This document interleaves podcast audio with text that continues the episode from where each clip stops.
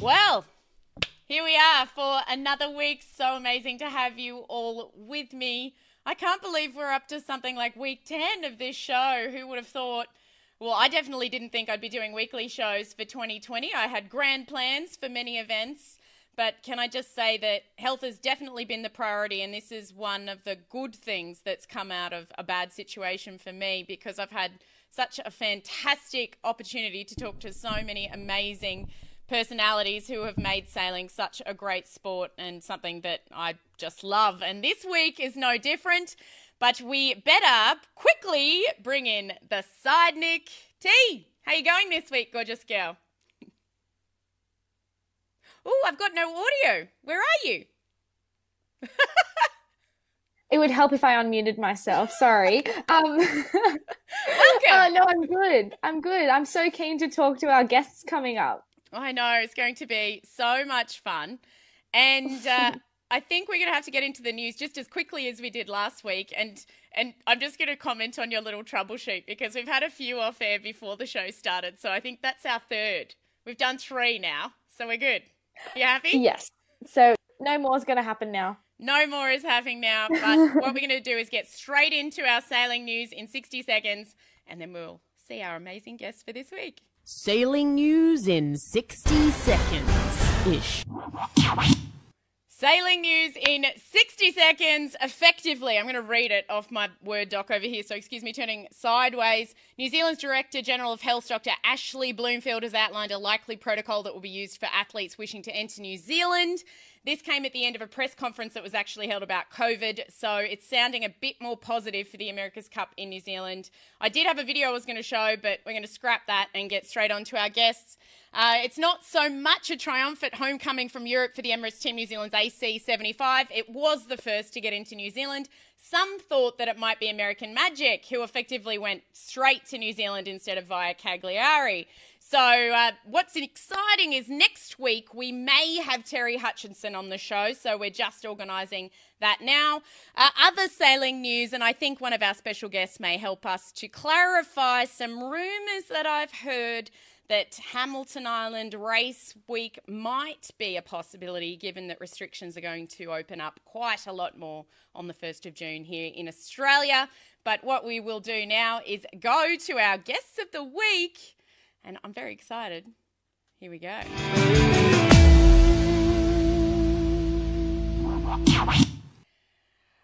Ta da! We made it!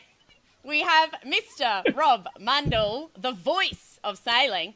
And if Rob Mundle's known as the voice of sailing, then we're going to say that Bob Fisher's the brains of sailing. Can we go with that? Be debatable in a few centres, I think. Especially after this evening. We'll talk about it later in the show. We're going to stay quite positive with everything that's been going on. But for those who don't know, Rob Mundle, uh, one of, oh gosh, I don't know, one of the big contributors to our sport, as is Bob Fisher, both exceptionally good riders, exceptionally good sailors in their own right, and exceptionally good partiers. Oh, Plenty of practice over a lot of years. I respect you on all fronts. so I guess my first question is going to be, and we'll we'll talk about this more. I mean, Bob Fisher, when did you start sailing? How old were you? I won my first race when I was only two. I went with my father in the Brightlingsea One design, and we won.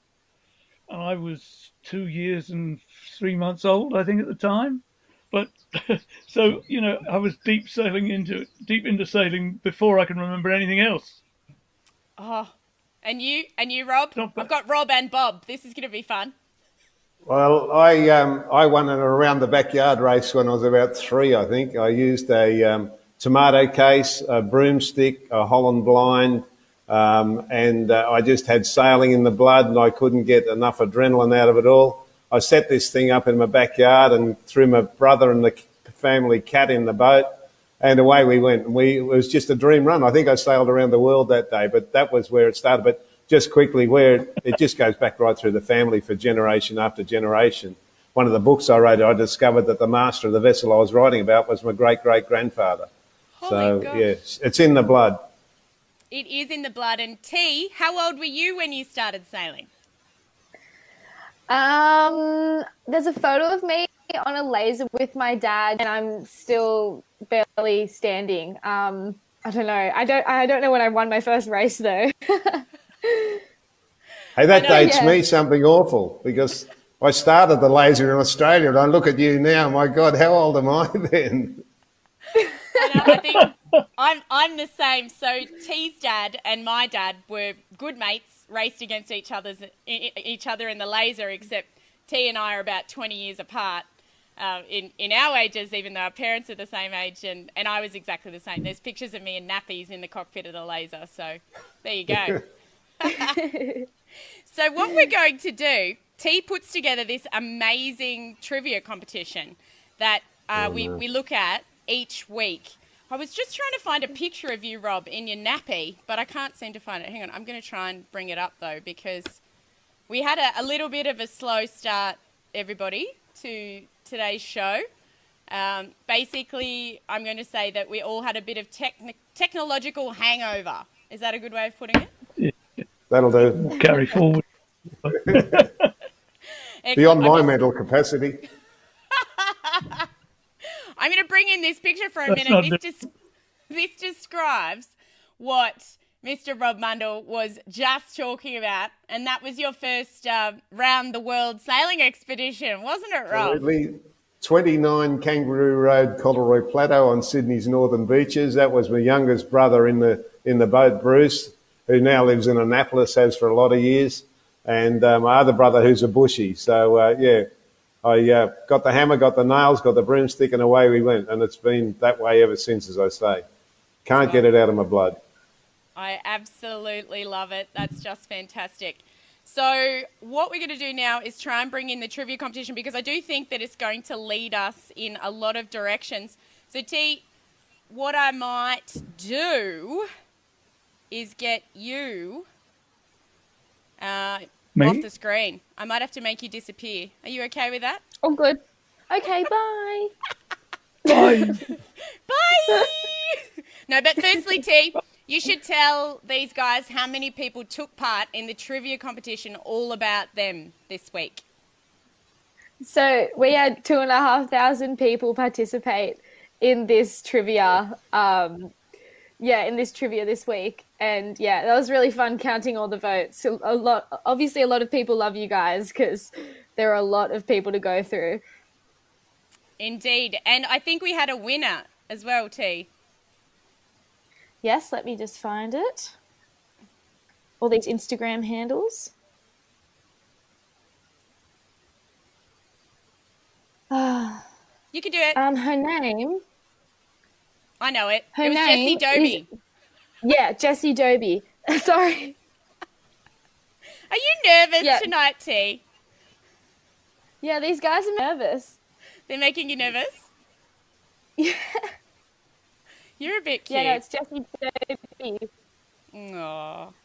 I know it's fun when you get your heroes on air. Now, what I'm just trying to do now is get Mr. Bob Fisher. There we go. We've got it. Right, we're going to flick into the trivia. Here we go. Trivia Thursdays. And this is with all things Bob and Rob. Now, first question off the rank. What colour socks does Bob Fisher nearly always wear? Bob, do you want to answer this one? Yeah, I can answer that one in a flash, and I'll tell you why too. Yes, can you tell I us why? always, I always wear red socks. There's no other colour sock in my drawers. and why um, is that? When I was living in London and sending stuff off to the washateria down the road, you could guarantee that if I sent a pair of socks off, or three pairs of socks, only two and a half would come back. So, trying to match up socks, and I thought, if they were all of one colour, all my socks the same colour, they were easy to match. And so I thought about it, and I preferred red, so I got red socks. That is a Um, great idea. You, you you can find plenty of pairs of red socks in my drawers, but nothing else. And you're wearing them now. I had to check. That's why I put a little uh, a little sort of precursor into this question. Nearly always wears because I was like, what if he doesn't wear red socks on the show? There they There you are. go. Oh, Fisher, put that down. That's terrible. See, how is that? That was a good ad for You're very Sperry. flexible. yeah, no, they're fantastic. So they are the amazing socks of Mr. Bob Fisher. Now, the second question that we have, and I quite like this one. I can't read it though, so I'm going to have to get the actual show up, uh, the actual questions up on my screen. And I'm struggling here. I've got so much going on. So it is In what dinghy did Bob Fisher win both a world and a national championship? And may I say that it was actually three worlds in this one class? Do you know the answer, Rob? Yep. Yep. Hornet, It the. Hornet. The Hornet! Yay! There you go, fish. that is three worlds in a Hornet. That's pretty phenomenal. How many people got it Hard right, work. T? Yeah, hard work. You know, not many people got that one right. Everyone just went straight for lasers. It's like a, but 65 people, I think, They, yeah, obvi- got, um, they, they obviously don't know how old Fisher is. I know. Don't think the laser was invented yet. No. Hey, come on. Late sixties, late sixties, early seventies. The laser. Oh, awesome. So the next question. Bob Fisher has been reporting and writing about the America's Cup since A, the beginning of time, B, birth, C, none of us can remember, or three, all of the above, or D, all of the above. What do you think the answer is? I'll go with D for fish. All of the above. How long have you been writing about the America's Cup, Mr. Bob Fisher? Uh, how long? Oh, Yeah. I think I went to my. Gradle in 1963. Oh, before that, I was going Before out to. that? Uh, yeah. I think. Is it true that you've been to every single America's Cup since 1967? Since 19 when? 67? 60. Yeah. Yeah, I've been to all of those. Yeah. But you've written Yeah. about America's Cups as far back as 1851, aka number one. Yeah, So- I have. Yeah, I, the research was difficult on that. I couldn't speak to anyone. all, all those that I really wanted to talk to are um, d- d- d- dead. I know. It's some of like Mr. Bob Fisher's books about Captain Cook and whatnot. Mr. Mundle's books, yeah. exactly, Mr. Mundle. I know, I've got Mr. Rob and Mr. Bob.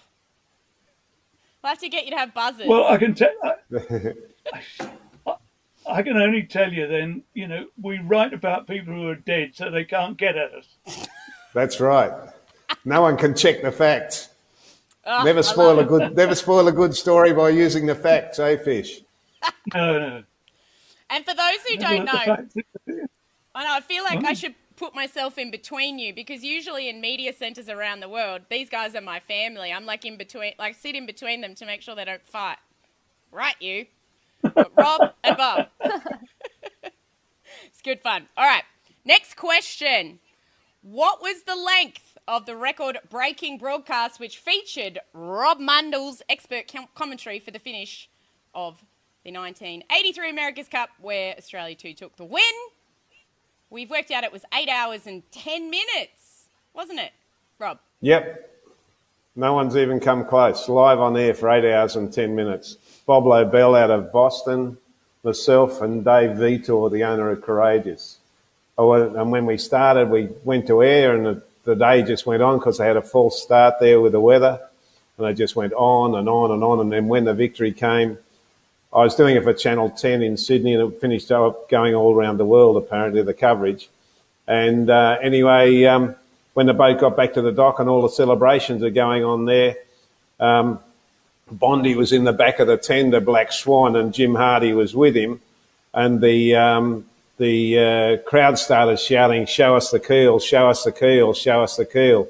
And Jim said to Bondy, Hey, Alan, they want to see the keel, show them the keel. And Alan said, No, no, no, I can't do that, Jim, I can't do that. And this is Bondy's modesty coming out here. And he said, Why can't you show them the keel? And he said, It'll be showing off. And he really meant that. He said, I'll be showing off to the world. Mm. Anyway, the crowd just kept going and going, and Jim said, Alan, you have to do it. And that's when Bondy leapt up to the back of the Black Swan and threw his arms in the air, and up came the curtain, and there was Benny's famous wing keel. Yeah, I was saying. Amazing, to, amazing day. I was saying to JB. That was an amazing, were, were you were you were there, an Bob? weren't amazing you? moment and an amazing day. Yeah. Yeah. I mean, Bob, No. you've reported on America's Cup since w- before you were born. It definitely was a, a marked moment in history. Uh, a marked Yeah, moment in that- sporting history. I don't, I don't think in Australia that anything would ever come close. People say, oh, the Melbourne Cup stops a nation. Well, the Melbourne Cup doesn't cause people to stop their cars in the middle of the Sydney Harbour Bridge and dance around it, and the Prime Minister finish up with beer all over him. So I don't think there's anything in sporting history in Australia that will ever come remarkably close to the America's Cup. And it's a shame today's generation really can't see or appreciate what happened on that day and what it meant for Australia. Australia really came of age that day. Yeah. And as I said, I'm definitely going to have to give you guys buzzers. So, um, so Bob, you were saying? Was I saying something? I've probably forgotten it now. Bit of craft there, Fish. Craft, yeah, definitely. Tell us about craft now, because nobody will understand. I'll leave that one to you. craft- I suffer from craft syndrome. Craft, C R A F T. Can't remember. Can't remember a thing. flaming thing. That's right, isn't it? That's right, yeah. There are lots of different F's, of course. Indeed. We could have lots of different Fs, and there will be many different acronyms later on in the show. So we'll go back to the trivia. Eight hours and 10 minutes was that phenomenal broadcast. So, where did Rob Mundle broadcast from for the final day of the 1983 Cup? Not many people got this right. It was from the greens of the White House, as far as my. No, that's that's not right. That's not right. So anyone saying the White House, sorry, no, we weren't at the White House. We're at the inn at Castle Hill, out on the headland at the entrance to the harbour going into Newport. And we had an outdoor podium there. The three of us sat on that. And it was fantastic because we're immediately adjacent to this wonderful outdoor bar. And so every time we go to a commercial break, there'd be six drinks lined up alongside us. Now, what are they drinking? Oh, it's amazing. The day was so full of so many great memories and could just you had to give the drinks away. It was unbelievable. And um, Bob, where were you? what when Australia won the cup? Yep. Hate to rub it in your face. I was, well, I was, uh, I was in a uh, in a wonderful place, a boat. I wasn't getting half. I wasn't getting half the, the, the joy that Mundle was getting in the beer that he was getting. I was just out there concentrating on the fact of, you know, God, look what's happened. They've won the cup. Bit of history. But it was, Indeed. it was, it was a moment in history you never ever forget. It'll never be repeated. No, no, because remember, it 100, 132 years of unbroken history. Unbelievable. And And then it came makes the me, big break. yeah, it makes me a bit breathless actually. And I think we'll talk a little bit later on in the show about Bob about, uh, you know, the, the British push to bring the cup home, especially now. It was interesting talking. I know it was interesting talking to JB last week because he said that he's not sure Australia will ever put a contingent together again as such because there's no real need to because you know it's already been won as such. Yeah. Whereas there's a big push from the UK to actually have a crack. Yeah, well, you know, Ben Ainslie's doing his best to, to bring it back, uh, or Sir Ben, as I should call him. um, he, no, he's a great guy. um, Got to remember, it's, it, sailing is in his blood. His father took part in the first Whitbread. Um, he had a boat in it. he chartered a boat and entered the first Whitbread. So that's right in the Ainslie blood. Uh, I remember his mother couldn't go because uh, she was expecting a child, and it wasn't Ben; it was the the elder sister Uh-huh. that was on the way when when father did the whip Whitbread. So um, there you go. It's uh, he's he's still concentrating pretty hard, I can tell you. Uh, over across there in uh, yeah, well, he spends a little bit of time in Yarmouth, but uh, if most of his time is in Portsmouth, and uh, yeah, he gets the gets the boat out, and uh, I've been out with him and, uh, and one or two others in a powerboat with it, and it does go quite fast. I can assure you of that, but he's not happy with it. I ran into the boat builder who does his work, Jason Carrington, uh, on the foreshore the other day, and we chatted. And he said uh, that I said, "Well, how are you doing with the new boat?" He said, "I tell you what, it's nowhere near like the first one." So there you uh, are, Muddle. News. News. That, yeah, that, well, that's happened before today, hasn't it? You build a second boat and it's no good. You can't match the first one.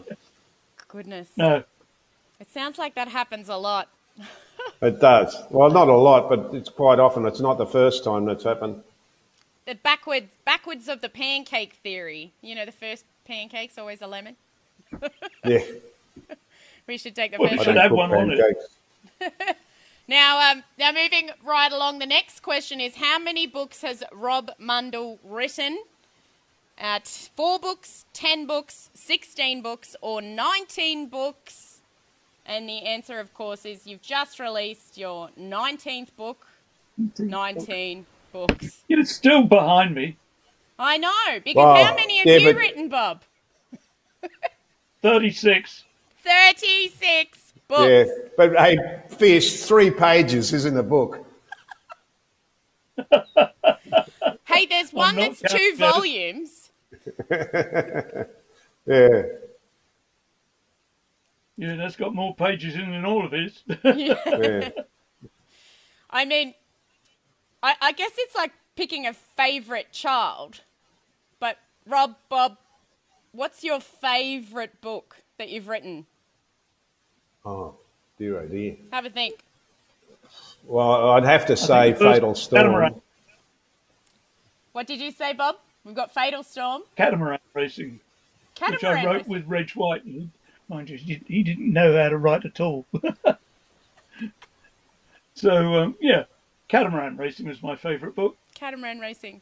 There you go. Well, Fa- well, Fatal. I went with Fatal Storm because really it was the story of that terrible 1998 Hobart race. But something that gives me great pleasure is the number of people who still come up to me and say it's a Bible.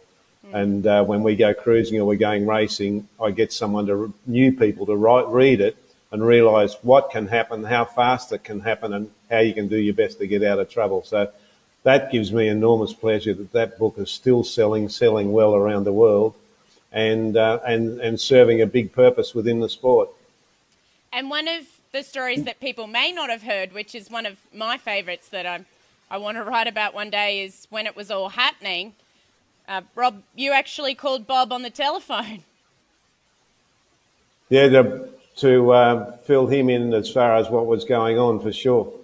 So uh, that Yeah. was an interesting. But it was amazing. There was so much mayhem in Hobart at the time because realistically, no one ever dreamt that it would be as bad as it was. So there was a lot of preparation lacking, but it's only through the experience of the event that that's been fixed now. But I had fathers, mothers, family ringing me saying, What's happened? Where are they? What do you know? And um, one of the big highlights was to be able to ring a family in Sydney and tell them that the boat was still afloat and their son was alive. And the emotion that came out of that phone call, I'll never forget as long as I live. Yeah, unbelievable. And and then you'd rung Bob because of the 1979 Fastnet race. Yeah, Bob? Fastnet race. Yeah. Yeah, because Bob, that was a bad one too. Oh, was it ever? I can remember I was there in Plymouth waiting, counting them in and seeing just who was coming in. Yeah. And I remember spending a lot of time that day with uh, one part of that day with Syd Fischer. Yeah. So, um, Yeah. yeah, who'd been through it. Yeah, Another sailing great, Syd Fischer. sure is. Gosh, gosh, he was a good one. Yeah. Or still is, but you know what I mean. Yeah. Having it. Well, I always having- found I could get uh, I could get a good story out of an Australian. Oh, yeah, No, we always. don't Well, what tell about the what about the story of uh, Ragamuffin coming home from Fastnet Rock in this howling gale and the spinnaker set? And I think it was Peter Henry. Sa his job was to sit on the foredeck at the mast base with a flare in his hand. And if the boat went out of control and they couldn't get the spinnaker under back under control, he was to t- throw the flare into the spinnaker and burn it down. And that's for real. Yeah, Oh my god. yeah, it is. I know that. God. Gosh. Well, See what I know, mean? I mean, a lot of people um, Go said, well, why are you getting Bob and Rob on your show? They're not sailing anymore. What are you doing? Like, oh, gosh. I gosh. beg your pardon. What do you mean? Exactly. You've got more I've spent- stories I spent and the know last more three about days this fitting my sport. boat out. Exactly. I know. Although I am, I am getting, I am getting old. I went and looked at a powerboat the other day, Oh, which no. suddenly scared me. You'll be pleased to know I didn't proceed with the purchase. Uh, Well, the, Well, I haven't the best round to powerboat, the best powerboat I've ever been on, I think, was that Rum Jungle for your 80th, Bob. Oh, oh, yeah. That was fun. Yes, and of course that's registered in, to an Australian club. If you look on the transom of it, it has RFBYC. Oh my Royal goodness. Freshwater freshwater Bay. Yeah, Yeah. Good, good club. amazing. All right, let's Yeah. let's move on and see what else we I can spent some uncover. happy hours there too, I can tell you. The Royal Funnily- Freshwater Bay. Oh, Royal Freshwater Bay is beautiful. Now, funnily enough, Oh. Uh, the next question that we had was, "What is the title of Rob Mundle's best-selling book covering the 1998 Sydney Hobart?" It's also his favourite, so we know that is Fatal Storm. Ta-da! And the next question: What was the name of the 2019 documentary, also a team name that Bob Fisher featured in? It was Maiden. Dun, dun, dun. we just mentioned the Yeah, well, we've got, before. the, got a lot to answer for in that film. Do you know what I love? Do you know what I love though, Bob? You took full responsibility for calling them a tin full of tarts and moved on Yeah, to but I- smart, I- fast tarts. Yeah. Well, fast, smart. They became smart tarts and then fast smart tarts. Fast, smart tarts. So, um, well, you know, you've got to give where it's due. Indeed. You would have very struggled with that fish. Yeah, I bet. yeah, I Well, did. it was interesting actually when we had Tracy on the show a few weeks ago, and Oh, yeah. and she loves you, Bob, to her credit, and uh, and her and I get on really well, and then you and I get on really well. I'm like, what is that? Do we just have good banter? Yeah, Simple answer. something like that. But I mean, what changed for you? That I think that's another big change in sailing, maiden, Bob.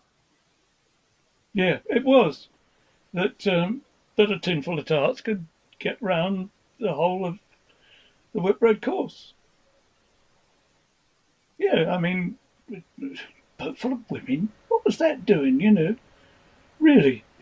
But they came good in the end, so they became fast smart tarts. Indeed. And I love Oh. that.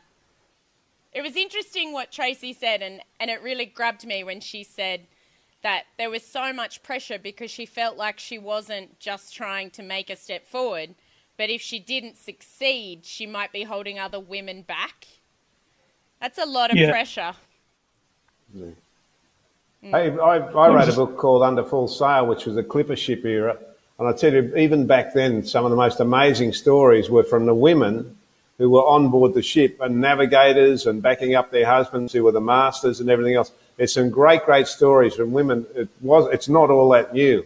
They go so far back as being past, part of the crew of, and really being active on board the ships. It was wonderful to read. Indeed. There's some great stories around, and most of them involve you in some form or other, you two. Terrible. Never worry. But here's the, the second last question of our quiz, which was what dessert did Bob Fisher describe the maiden team as in 1989? And of course, that was tarts. Everyone had fun Lovely that choice of words, Fish. Yeah. And our last Well, question, gentlemen, uh, is what does SINS, the name of the global secret society of which Bob Fisher and Rob Mundle were both founding members in 1972, stand for? So we have the Social Interactions for Nautical Storytellers, the Society of Intrepid Nautical Spinners, the Society of International Nautical Spinners, or what is actually the correct answer, the Society of International Scribes. Nautical scribes. Yes, Nautical, nautical, scribes. scribes. Indeed. I'm now a member. Yeah, that, yeah, absolutely.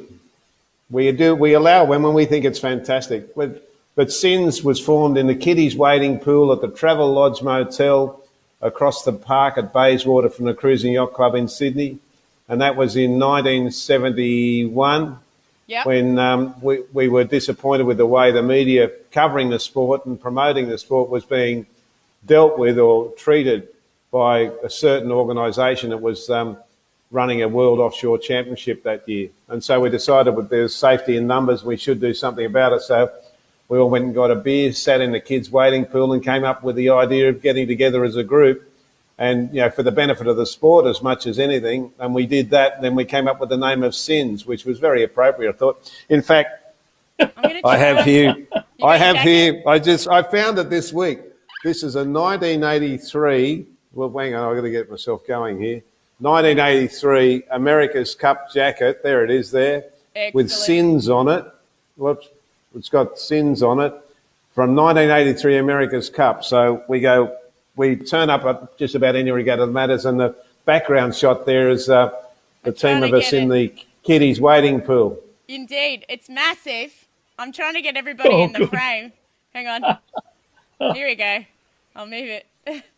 There you, You go. That was it me on the left when I had hair. I love it. That's your brother. My brother's on the other side with a half a beard. Bruce, So good. And But the hair. Peter Campbell, Stefton. I might have to bring it.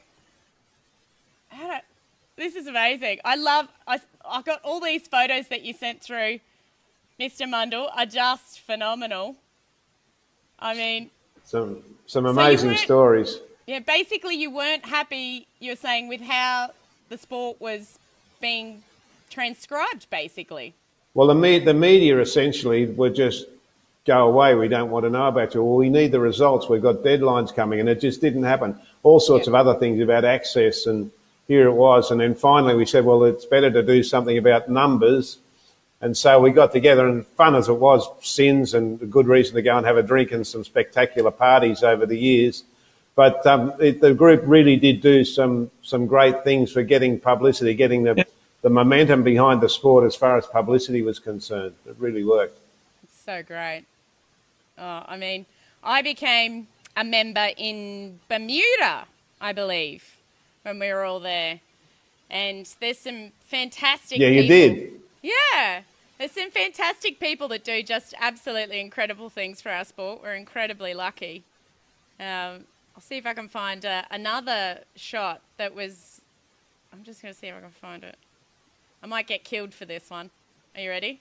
This is from a sins party. Go. Ta-da! There's a story there, fish. Dear, oh dear. Will I tell a story? I love stories. You, you tell it. Well, what what happened Right. there at, at our sins parties? We had a every major regatta. We had a party of great significance. Sins members essentially only own, only to be there, occasional special VIP guest. And at each party, we had a thing called SME frock. That's SME frock. That's my dress. And if you'd done something ridiculous or whatever else over the previous 12 months the regatta or whatever, you had to wear SME frock to the party. And uh, you were presented with SME frock. Then at the next sins party, you handed it on to someone else. Well, what happened here was I had to wear the SME frock for the previous year because I became a television news weatherman on Channel 10 in Sydney and for Good Morning Australia as well. So that was above and beyond the call of duty. That was ridiculous. So I got the SME frock for that year. Fisher, I can't even remember what you did, but it was so bad that you got that little outfit. Don't really you look suits gorgeous, you. Bob? You look beautiful I have there. no idea. I, I tell you, I suffer from craft. Yeah. I go, this party, this party was at the America's Cup in San Diego. It was a monster. And at the end of the day, there were 94 of us at the party. We got up and they put 94 tequila slammers right along the bar. I'll never forget it. And every all 94 people went up to the bar and slammed the te- tequila slammers down and where they went and then called for a second round. That was done in like 10 minutes. Huge. Never seen 94 tequila slammers go down in one hit. Oh my gosh. I did say that you guys are the knowers of all Yeah. things sailing and the partiers of all things sailing at the start of this. I learned from you. I learned from you. Well, I don't know about that. when you're holding a party. Indeed. No, it's all good. I um, I found this shot too. I feel like I'm ganging up on Bob. Um, but th- at least you're not wearing a dress in That's okay. I found this one as well. Um, this one. Apparently... Oh, yeah, well, I was holding a party on board a, a boat that I owned at one time yeah. um, that had a uh, life raft well in the cockpit. and it seemed like a good idea to plug, the- plug the uh, well and uh, fill it up with, with good beer, booze. And there it fantastic. is. This was labelled as your 21st. I hope it's not beer fish when you look at what's floating around in there. No, it was um, quite good stuff in there. A lot of rum. A lot of rum. I love it.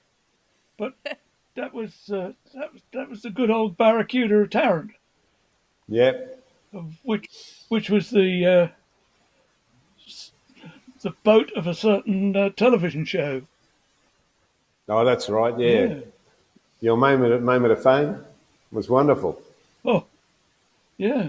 Well, we uh, we did well with that. Did well with that. She used to go too. Went like hell.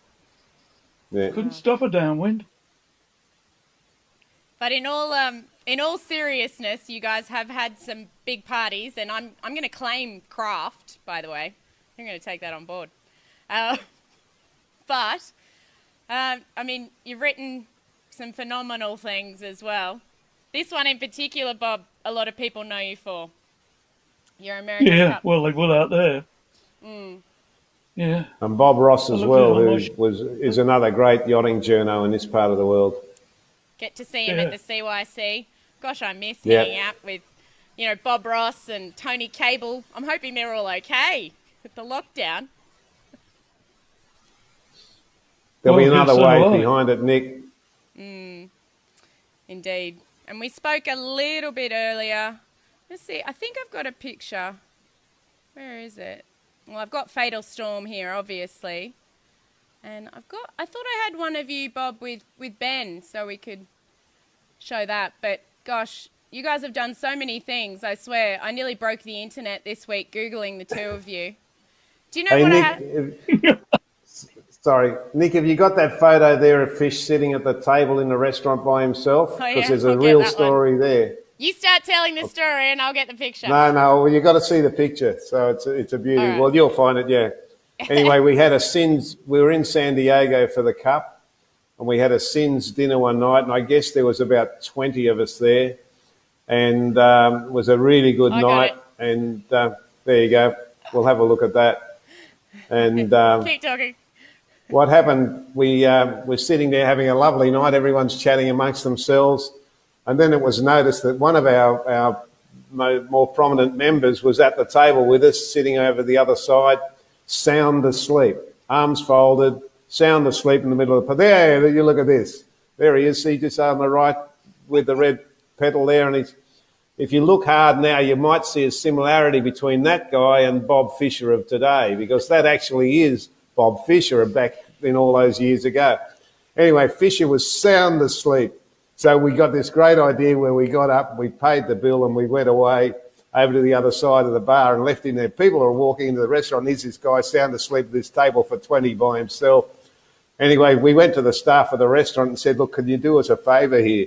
Will you go over and present the guy with the bill for the dinner? And it was like quite a few hundred dollars. And so typical Fisher, the guy went over and said, uh, sir, sir, uh, look, your friends have left and they said you're covering the bill. And Fisher's looked at him and looked at the empty table and gone, looked at the bill and gone, Humph. And with that, got up and walked straight out, straight back and arms swinging and gone into the night. Typical Fisher, with perfectly Well, you English, would, just you? marched out, didn't look at You're anyone, with- left bottom lip curled. Let him talk. It was a wonderful night. What are you saying, Bob? You gonna I said, yourself? well, you would, wouldn't you, if, if you if you'd found that your mates had gone out and left you with a bill, even if you'd gone to sleep. That's, uh, that's not 100%. one you'd think of a fellow sinner. We were all the other side of the restaurant, and the house just came apart because we had the whole restaurant woken up to what was going on. It was fantastic. A little round of applause as you departed. Unbelievable. A very different Yeah. Bob. Yeah, and I probably did that as well. a very different Bob to this one. Yeah, This what, Bob's a- this one here. Yeah, this Bob. Look at this Bob. He's really serious, sitting and Bob, hanging with Bob with- Ains with with, the- Ben Ainslie. With the most uh, Utter successful decorum. Olympian ever. Indeed. Uh, it's so good, isn't it? Sailing's amazing. It's such a leveler. Yeah, Sure is. On shore and on the water. Indeed. I mean, obviously, Bob, you really have a, a strong connection with Ben. But both of you Yeah. have had an opportunity to meet some phenomenal people in our sport. Who are the standouts to you, Bob? Uh, oh, several. I think you know John Bertrand was one of my favourite people because he did one of the f- things that nobody else had ever done. Mm-hmm. Um, there are all sorts of people here. John Oakeley was really one of my almost gods mm. um, because he won so much and he was he was right into he was the first one really to put a challenge, worthwhile challenge from England together, and then the management sacked him at the just as they're going into the, the real event. Well, I can appreciate that, but uh, yeah, I mean, Jono was really one of the best Flying Dutchman, and uh, as well as bigger boats, and wherever he went into a bigger boat, he won comfortably. So, yeah, he was for years my hero. Um, but there were several several good guys. Uh, Owen Parker was probably the best professional that's ever been. Uh, and of course, you got to look after Ted Heath, uh, who wasn't such a bad sailor in his own right. Wasn't that bad. Um, he couldn't have been that bad because he sailed a fireball. Yeah. and I know another fireball world champion. Oh yeah. Well, yeah. It was a good. Uh, I had a good sailmaker in those days. A man called Peter Bateman. Made all my sails and made the, this absolute. We went into the, the championships with the first low cut jib of fireballs I'd ever seen, and of course we won. Not too difficult when you've got something better than all the rest. Well, you also have to put the boat in the right place and not crash it. Yeah. Yeah. So- Well, so What about you? it. What about you, Rob? Any standouts? Um, I digress a little. Huey Treharne, I think, is one of the greats of all time. Uh, tactician, like there's no tomorrow, tactician on Australia too. Great 18 foot skiff sailor, all round fabulous sailmaker. There's so much about Huey Treharne that we don't know. I was fortunate enough to share a Farr 727 with him, the first Farr keelboat to come into Australia called Waikika which, as we know, had a sad demise, but we won't go into that.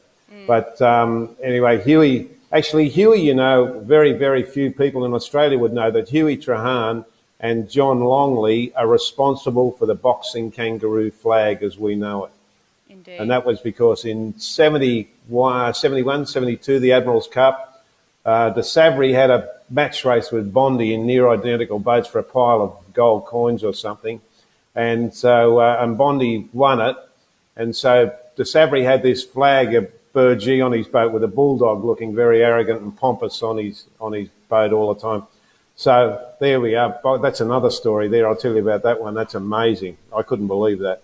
Yeah. Anyway, um, anyway, what happened kangaroo. was uh, yeah. the boxing kangaroo flag. So Huey and Chink said, well, we've got to do something about this. We're beating them. So they came up with this concept for a kangaroo uh, with boxing gloves on and the bulldog lying flat on its back.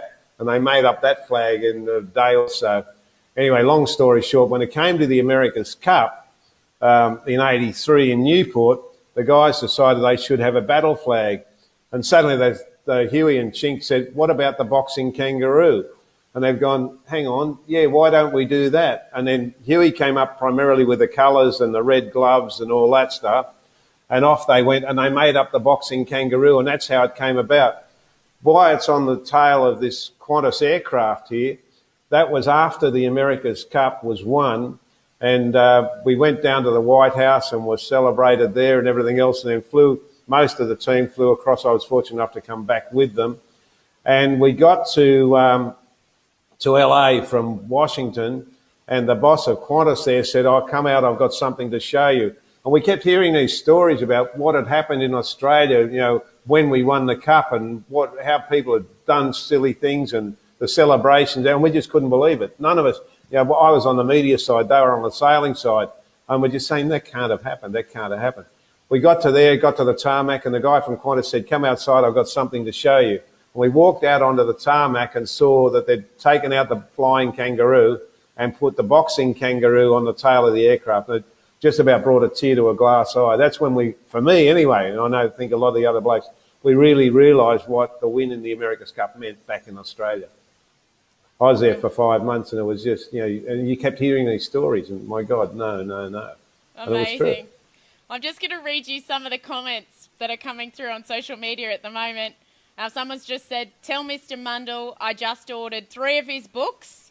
Apparently, on one of the websites, they're doing an Aussie Explorers package, and you can get three. They are, yeah, books. yeah. So there you go. Someone else has said the same from the 1983 America's Cup. Um, I may have the case that it belongs in. Oh, wow. In their house. Really? Really? From some party and a spanner or something. And, oh, uh, oh that, yeah, that could be right. Yeah, I think the, the original case did yeah, disappear. I remember that. The, sto- the story goes that when, when Australia won the Cup, New York Yacht Club, now I don't know 100% this is true, but it does make a bit of sense because I knew one of the guys involved. They couldn't get rid of the cup quick enough, so they rocketed up to Newport, Rhode Island, and the, that night they didn't know what to do with it or where to put it or whatever. And a guy I know who's an English guy was, was there with the New York Yacht Club guys, and he actually slept with the cup, so it couldn't be stolen.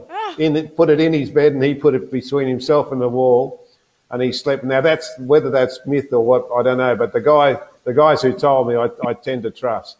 So uh, yeah, that was amazing. And that's when oh the other guy, of course, Benny Lexcen. When you say who's the greats of all time, Huey Treharne and the other. I forgot. I meant to mention Benny Lexcen. How could you go past Benny with what he's done, what he did over the years, and look at that boat. The story behind Australia too is just amazing. It's really interesting you say that because I asked sure. JB a similar question and he said uh, Victor Kovalenko, Ben Lexcen, and Paul Elvström for him were yeah. standouts in terms of character. So sure. Yeah, yep. interesting. Did you ever meet Elvström Fish? Yes, I did, many a time and oft. Um, and he was a great man, great man. I saw. I remember. I. Oh, sorry, Fish. Huge talent. I have one of the things. Right, you two. I'm going to put me in the no, middle. No, it's all right. It's all right. There's a slight delay, which makes it a little bit difficult. But anyway, forgive me. But I remember in the when was 46, about very early 1960s, Elvström was in Adelaide for the World 505 Championship, mm-hmm. and Jim Hardy was there going for it as well. And I remember on the cover of Modern Boating, I was racing 18 footers then, the Daily Mirror, having come out of 16s. And there's a shot of Elvström sailing the 505 in Adelaide. He had his daughter as crew, and she was very light. So Oh, he wow. put himself as helmsman on the trapeze, and his daughter sat in the boat. I thought, wow, look at that. The helmsman on the trapeze. No one was doing it anywhere that I was aware of, and uh, apart from him, obviously.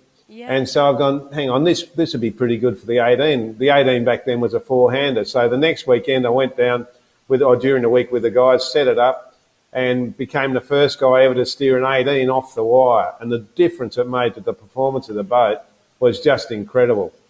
So the boat got so overpowered, the poor old thing, she absolutely blew apart off Bradley's head one day and sank, well, half sank. Oh no. So, but that was an amazing effort with Yeah. uh, with that concept that he, he brought into the sport. I know. Did he win a world's sailing like that? I think I heard. He won the worlds in Adelaide, I'm sure. My memory, Yeah. old With as it is, Kip. I think that's right. And Yeah, and with Jim Jim had Jim was sailing a boat called Black Bottle, Mm. and um, I think yeah Jim was second. I think I, I can't. I, anyway, someone will come in and tell you, you know, Jim won it or Elvström won it. I can't remember. Too Yeah. much information. I've, I've Or give redone Jim a this ring and ask him. I've redone this frame, so I'm in the middle of you now. Look, Yeah, Yeah. yeah, that's much better. Yeah, keep us apart. this is just like being in the media centre. Yeah, it is No, too, isn't I it? don't know that. So how are you guys going This is that too. sailing events? Which sailing event? Yeah, how are you going just in Another general? event? It's been a weird year. Yeah, it sure has. Well, yeah, we uh, a bit of news that surfaced today. It looks like Hamilton Island Race Week is going to happen, uh, but in a very, very modified version. Um, a bit. There's a, an announcement coming from the Premier of Queensland this Sunday about borders. I think. Don't take that as gospel. But what I think is going to happen, um, speaking to Berkey today and all that, um, they're going to put the regatta on in a very low key affair, no social activities. But if you want to be there to race, we want to have a, a regatta. Um, and there'll be no big events, big functions, just good time. And what it's going to be more or less is like the first cup, first race week back in '84, and when Keith Williams owned the island, and um, I was, well, I blow my trumpet again, but I was there right from the outset because you know Dave Hutchin and a whole bunch of others, and I contributed to putting the whole thing together. But it was an amazing event, and that was all built around adrenaline and having a good time. And I think if the whole thing does get up this year, it'll be so simple but just plain fun.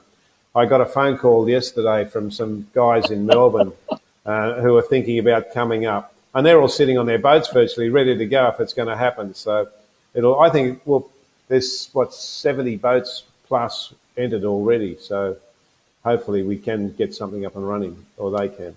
That would be great because that I think that race week was born out of the 1983 win as well, wasn't it, Rob? What? Yeah. What? What happened was Keith Williams was in Hawaii for the uh, Clipper Cup, the Pan Am Clipper Cup, and um, and then uh, he saw that and really got excited about it all. And then um, I, I, modesty prevails. He, I was in Newport. I'd known Keith for a long while, and he came to me in Newport and said, "Hey, at the America's Cup in '83," and he said, "Hey." do you think we could run a regatta at Hamilton Island? And having been there and sailed around the Whitsundays, I said, for sure, great venue. So he got Hutchin and others together and we flew in, landed on a dirt airstrip on Keith's private jet. That's how far back it was. And organised the first ever Hamilton Island Race Week. And it was just a no-brainer. It took off. We had 91 yachts, including uh, Hitchhiker, which was shipped by road across from Perth, the Admiral's Cup boats. They drove it, drove it across just to be at the regatta. We had Syd Fischer there with his maxi, the whole scene. It was amazing. Poured with rain for most of the time, so the street party wasn't the Mardi Gras, it became the Muddy Gras, and it went on from there. So we, it was just a great, great event, and that really launched the Hamilton Island Race Week. That's so. You can't match it anywhere in the world now. There is a, another amazing week that I'm lucky to be a part of, and another journalist that I wish could have joined us tonight, but he's not so uh, great right now, is Stuart Alexander. We love him. Right. Um, I've got Yeah. this interview that I did with him and you, Bob, at Cowes Week Yeah. last year. So I, I thought I might show everybody that interview. Can I do that? Should we watch it? Well, I don't know. I think this, I don't come off very well in that, do I? You're beautiful. you can make it up in a oh, second. That's, yeah, but that's got nothing to do with it. I may be beautiful, but Everybody knows you're intelligent. go and- on. And a bit of a precursor, Bob spends a lot of his time looking after his mate, Stu.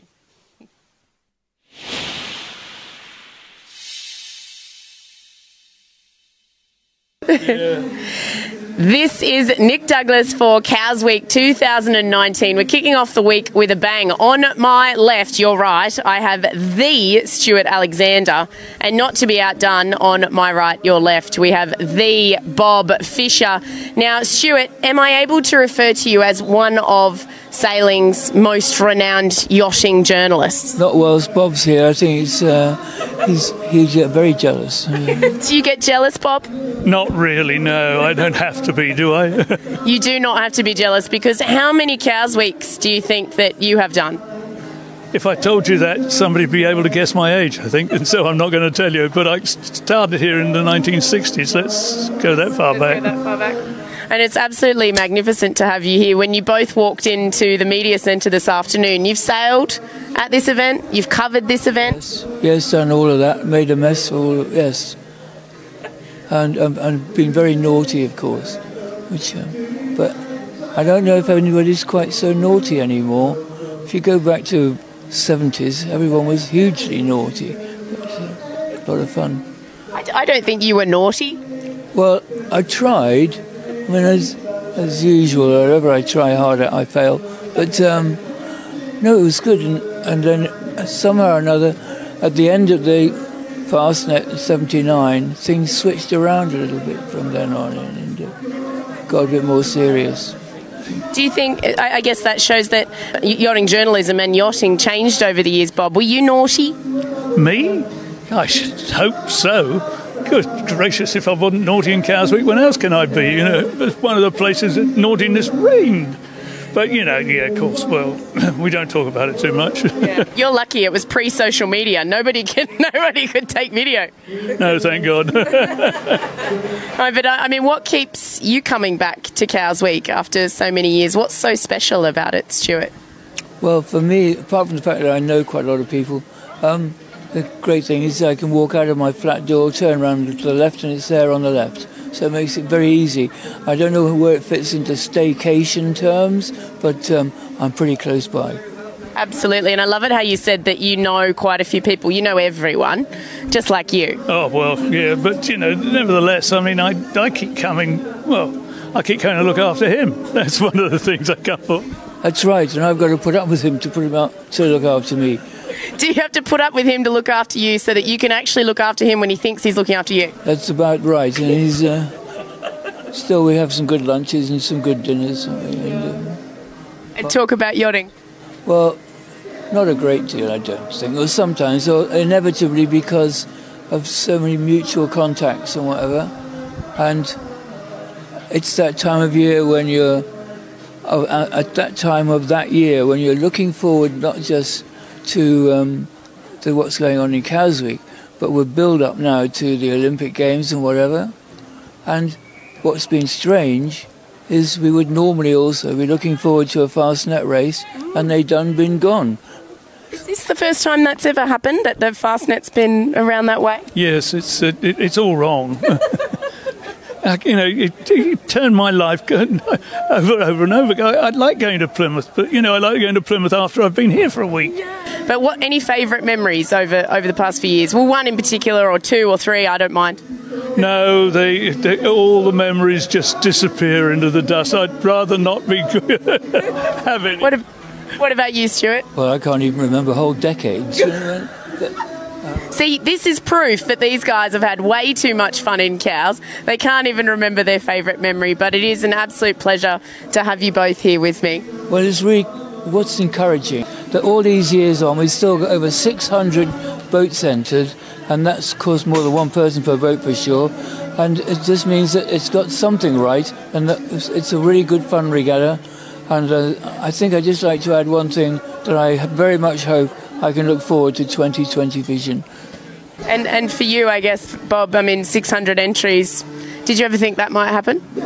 Well, I'd hoped, of course, like like the organisers did hope that it was going to happen because this is this is a great regatta. It's, it's been a national identity for many many years. I mean, it's a bit like you in that respect, Nic.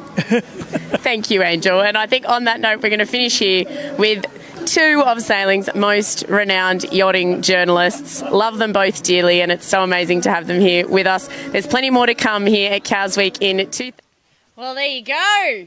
Cowes Week 2020. I know Stu hoped to make it. I'm not sure whether Cowes Week will happen. It's a tentative, um, but as It's going to happen. It's going to happen. happen. There you go. Yeah. So hopefully Stu can make it to that one. But I love that interview because you guys are like, oh, we were naughty. And then, oh, we weren't that naughty, says Bob Fisher, when we've just seen a whole stack of images, maybe showing otherwise. I'm going to have a sip of champagne to that. Are you jealous that it's nighttime here, Bob? Yes. Because I had to get up at Double O Sparrows this morning. Well, thank you you. so much. Thank you so much for doing No. that because a lot of the comments on, on Facebook and on social media are thank you to you both for joining because some of these stories will be part of history um, in the future. And that's why I wanted to show that interview with Stu too because, I, I mean, a, a lot of people think sailors make up all the stories, but I think in in media terms, we know that the media people are the ones that record them. So, thank you for collecting them all over the years. And I think, Mundle, it's true that we try to take the gabble out of them. Yeah, absolutely, fish. It's an occupational hazard, isn't it? But really, regattas are only to get you from one party to another, aren't they? You just keep moving on from that party, then that, that regatta, and then you go to another party, and that's a regatta, and you go. But it's a pretty unique sport. It's one of those true international sports and a bond between the people involved. I don't, matter, don't care where you go in the world, you'll almost always find a little pond, a lake, or a river, and there'll be people sailing, and there aren't too many sports that can claim that. And They uh, really I think that And everything about this glass of- sport. Pardon, Bob? And you can do with a glass in your hand. Absolutely. True. It's why I think a lot of people have dedicated their life to it. I mean, Tracy's now giving back through the Maiden Factor. JB's giving back through helping out swimming and Yeah. sailing. Uh, you know, Hannah Mills has created her plastic pledge. There's so many people, and she's a lot younger, but there's a lot of people, yourselves give back with your stories, who find so much joy from the sport, not only within actually being on the water, but the family that we make off the water, which is something. Yeah, you Nic, can't- you know, the other great thing about the sport is that it's a fabulous leveler.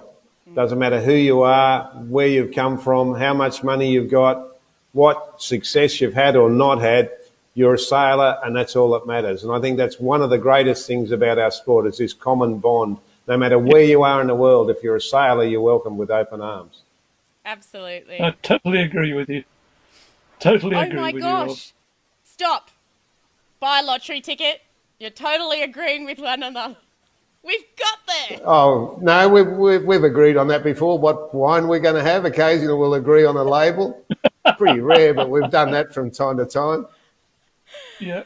Oh gosh. I love you, gents. We've stayed online way too long. I usually do an adventure of the week. This week we're not doing an adventure of the week because Bob Fisher, you were beautiful. You dialed in, no worries. But getting Rob Mundle on the line was a massive struggle. Well, we won't you. go into that, but we're here. You were fashionably late to the I party. I just want to know always. what you left to get there, Rob. Oh no, I'm working out of home. This is me in my home, mate. That's that's a 100 year old. This is my little maritime museum living room. That's a 100 year old ship's steering wheel behind me. It's Wonderful. absolutely Yeah, but beautiful. I I The want gonna Gold know say, Coast you in left. Queensland. Before we go, I want to know go, who you left Yeah. there. well, Bob Bob ran the race to adventures this evening, that's for sure. But Rob, do you want to show us your amazing little trinkets that you have, and then we're going to ask Bob to show me his. Oh, um, I can Well, bits and pieces. I don't know if I can do this. you can but- do it. I faith. Hang on, hang on. There we go. There's the ship's steering wheel over there. Now we go around further, Yep. and in the middle there, that that is the little sailboat there is a 100, 1922. That's a pond yacht out of Sydney Centennial Park from 1922 era. Then we go around, and uh, welcome to my place, by the way, folks. Um, This is behind the, scenes. uh, there you go. We've got the ship's lantern there, and we've got that's a J class model over in the back of the uh, room there. So uh, nautical theme, funnily enough, overlooking the Broadwater here on the Gold Coast. Beautiful part of the world. Love it. Absolutely stunning. And Bob, I've been to your office. You may not be able to spin your webcam around, but there's a million books behind you, sir. Oh, look at this! On fire. Got some books. And there's There are, also there are a couple of Picassos up there too. amazing. Wow. Look. I um I know also you're like me, you keep all your media accreditation passes and there's a massive stack of them right near the door. It's unbelievable. yeah, see 'em from over there? there. That's it. Oh wow. The pole covered with media accreditation passes. That's fish. I got to say, I stayed with fish last year in the middle of the year, and uh, it's in the New Forest out in the middle of England. Absolutely beautiful little cottage, great setting. If you want a taste of England, you've got to go and stay with Fisher. Mum won't mind, will she, mate? Are you offering his house for rent, Rob? Absolutely. No, no, just go and stay. There's a spare room upstairs, lovely room overlooking the, the garden and the trees and everything else, and a little pond. Go and sit beside the pond in the afternoon and have a have a drink. Gosh, you guys are funny. Oh, you can Really? see. Oh. You might be able to see now. Life's why- too short to be otherwise. Indeed. You might be able to see now, ladies and gents, why I love these guys so much. They are absolutely incredible humans, and we've been very lucky to have them on the show tonight. When isolation happened, I was not worried about either of you because you both live in beautiful locations and have beautiful support networks around you, which is great. Uh, but I know it's been a very odd year, but it, hopefully we're coming out the other side of it and everyone has stayed as healthy and safe as possible. That's the aim of the game, isn't it? Yep. Live the day. Indeed. Not live for the day, live the day. Live the day. That's what I said, Fish.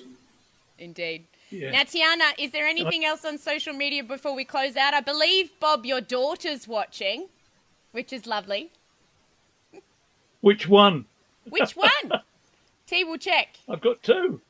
Oh, there's been a lot of comments about thanks for sharing your stories and, and behind the scenes because there's a lot of a lot of people that don't get to experience that joy. And while it is an amazing life, being involved with sailing media, it's not easy. Uh, it's it's tough. So No,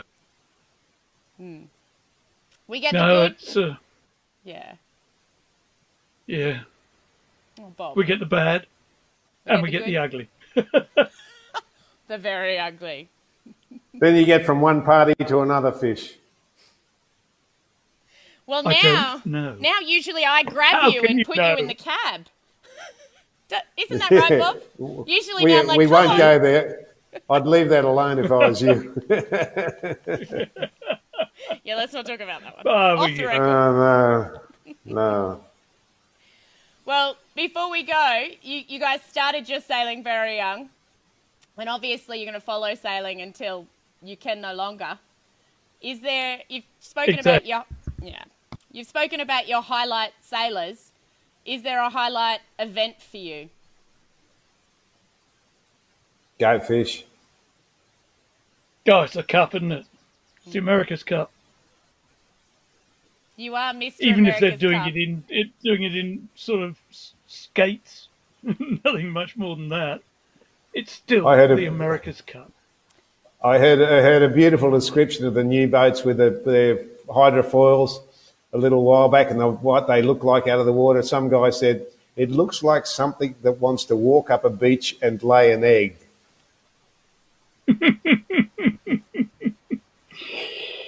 Pretty yeah, appropriate, I most of them thought. have. Yeah. Most of them have. And I know, Bob and Rob, you had your own opinions about the America's Cup going foiling, so to speak.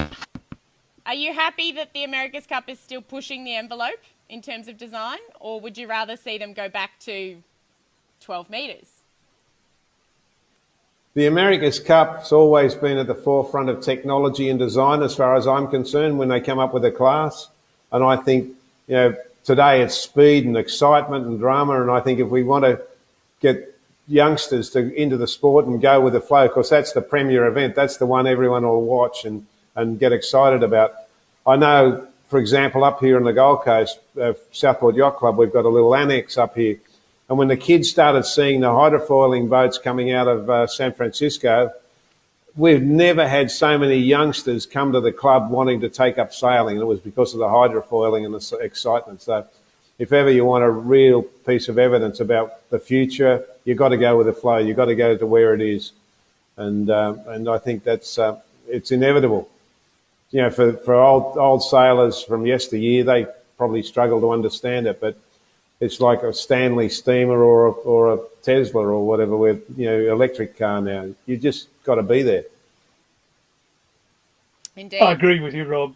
I really do agree with you just this time because uh, I don't think you can go back anyway. And what are you going to No. go? You've got to go forward.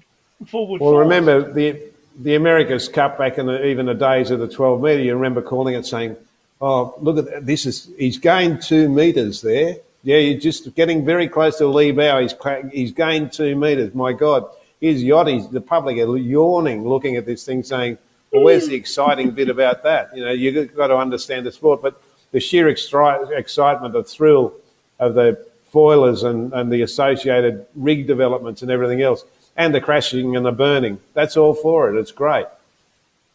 It is. It Yes, is indeed. incredible. Now, what is also incredible is that you guys have now agreed twice this evening. I'm very impressed. But I'm We're going getting older.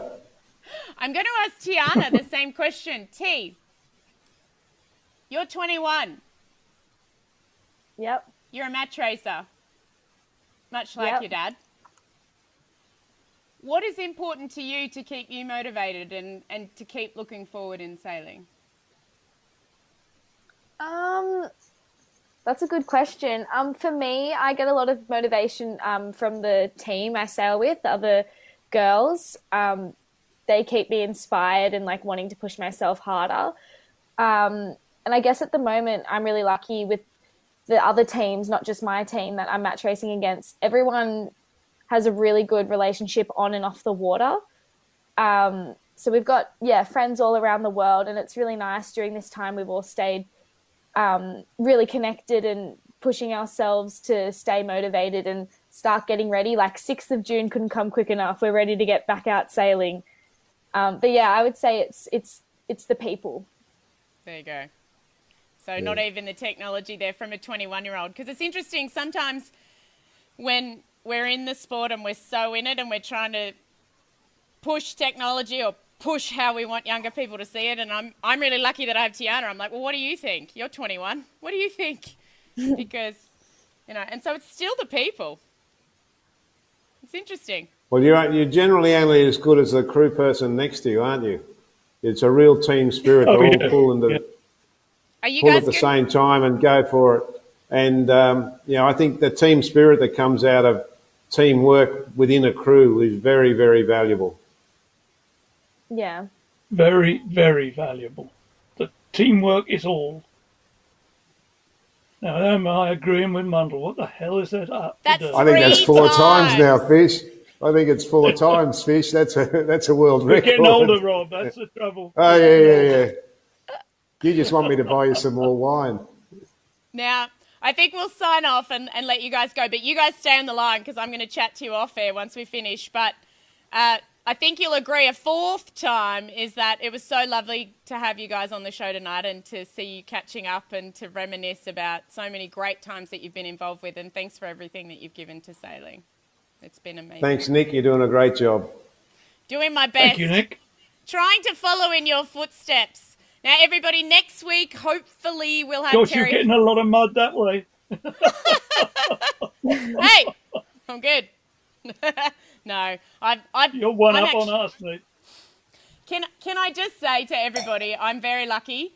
It's a very hard game to break into sailing as a female. It's well, it, it was when I was younger. It's also a very hard game to break into media as a female sailor, and I'm definitely the minority. And these two are two of the gents that took me under their wing and were like, "Come with us. We'll show you how it works, and you're one of us." And so that's something that has been amazing for me too, and that's why I love you. So stay there. I'll talk to you in a minute. We're going to go offline next week. Next Oh. week, cheers. Next week, hopefully we'll have Terry. Hutchinson, who will be the first of a few America's Cup skippers that we'll talk to in the lead into the America's Cup next March. Still waiting to see how it will all unfold um, for those AC lovers, and I know that we've got four of us here, so hopefully we'll we'll see you soon, and and and we'll talk about so many more things to do with the sport that we love. See you soon, guys. And Nic, don't don't Yeah? forget to toast toast with your left hand because it's closer to your heart.